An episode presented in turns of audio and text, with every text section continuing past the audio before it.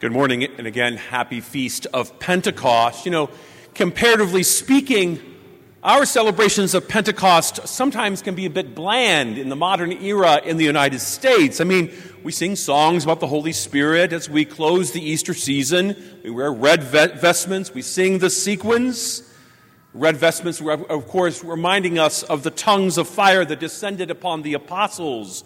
We have beautiful red banners like the ones in our sanctuary today. Some churches encourage the faithful people of God to wear red to Mass. And I always think of that simple tradition on the Saturday night before Pentecost. Yeah, not useful, Richard.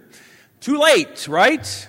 I looked up what other people in other countries have done throughout history to celebrate Pentecost Sunday. In some parts of the world, Pentecost is also referred to as Whit Sunday or White Sunday, referring to the white vestments that are typically worn, say, in Britain or Ireland, that are symbolic of the Holy Spirit descending in the form of a dove. On that Sunday, uh, future catechumens desiring baptism wear white vesture on that day as well, as a symbol of their desire to enter into formation and in the purity of baptism. In Asia, it's typical to have an extra service on Pentecost Sunday after Mass called the genuflection, during which poems and prayers are recited and hymns are sung to the Holy Spirit. In Russia, Mass goers often carry flowers with them and green branches during Pentecost services, as do the Polish, the Ukrainians, and Germans representing the new life that the Holy Spirit brings. But the French, leave it to the French. Medieval French churches knew how to celebrate Pentecost. They retold the Pentecost story in dramatic fashion. Historical accounts tell us, for example, that when the priest intoned the words, Come, Holy Ghost, trumpets would blow, signifying the violent wind of the Holy Spirit in which the scriptures speak of in our first reading today.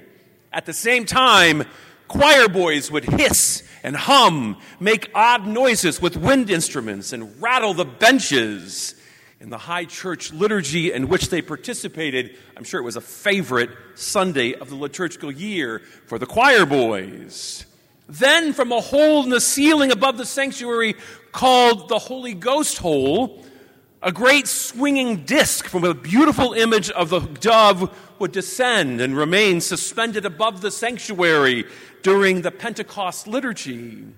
And then from that same opening, a shower of roses representing the Holy Spirit and his gifts, and water symbolizing baptism would flow. I mean, wow, we don't have anything like that. Pentecost is still most symbolically dramatized at the Pantheon in Rome today. The Pantheon is a temple that precedes Christian faith that was baptized, if you will. It's a round building with a round hole cut in the ceiling and in the roof that stays open year round. So if it rains, it rains into the Pantheon.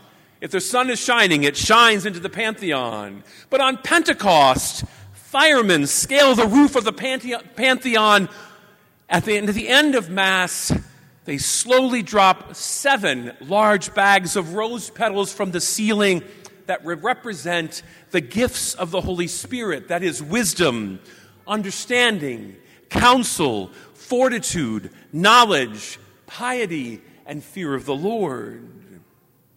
Incidentally, I asked about our skylights to our, our maintenance guys and was summarily shot down. They have no imagination and no flair for the dramatic, I have to say.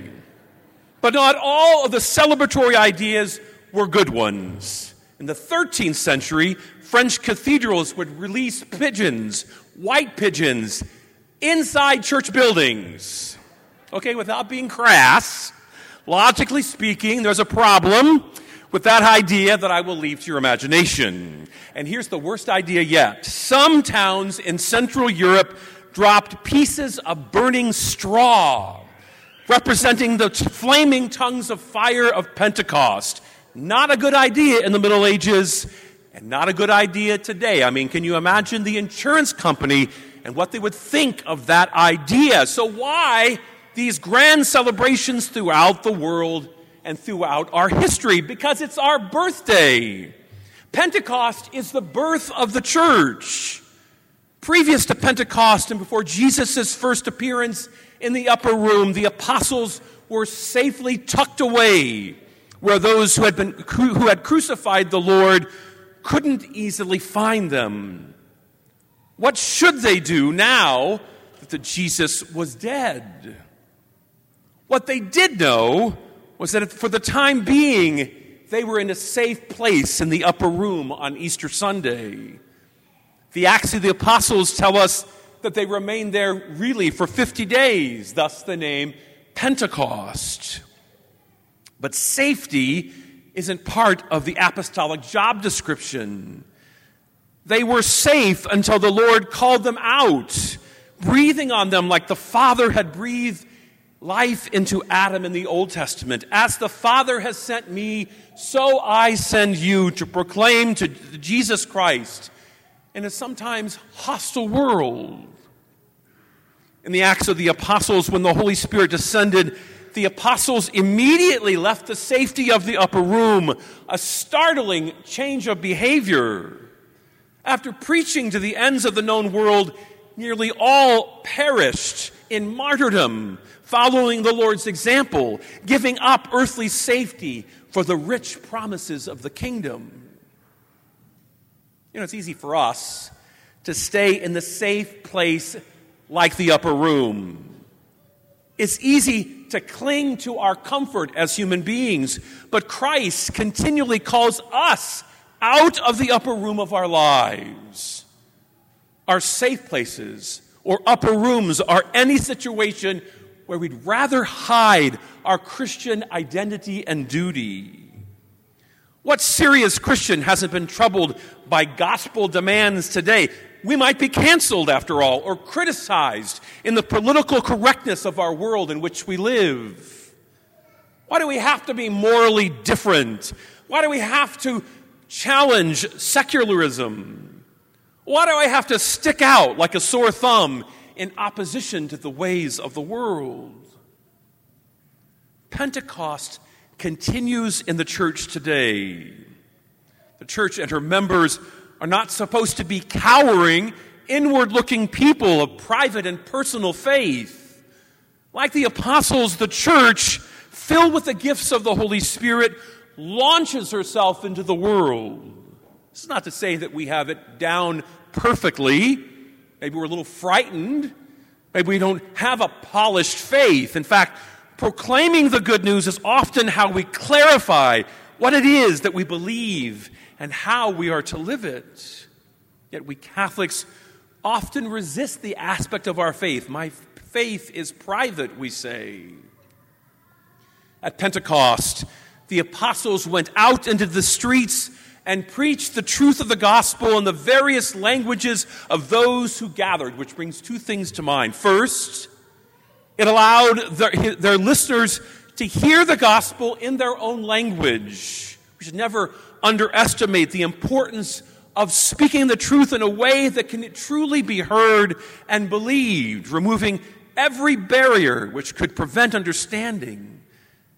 This highlights the role of every person in the work of evangelization. That is, Teenagers can talk to other teenagers, moms to other moms, dads to other dads, business people to other business people, intellectuals to intellectuals, and so on. We all have a role, and Pentecost reminds us.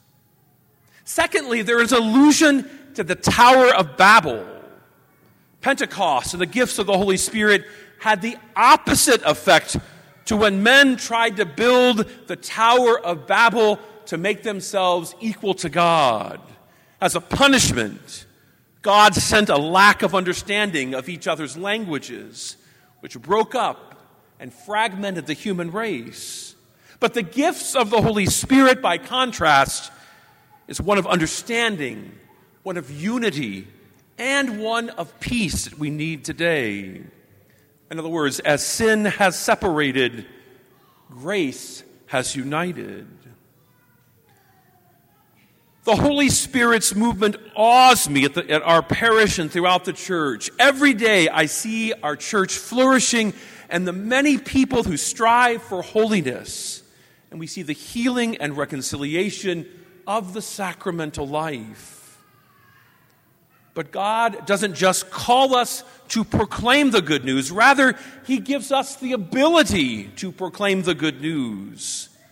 The Spirit allows us to speak with our lives in the language of God's love, a language in which we can all take part. Today, we pray that inspired by the Holy Spirit, we might have the courage of our Christian convictions. Today, we pray that we will be people of Pentecost.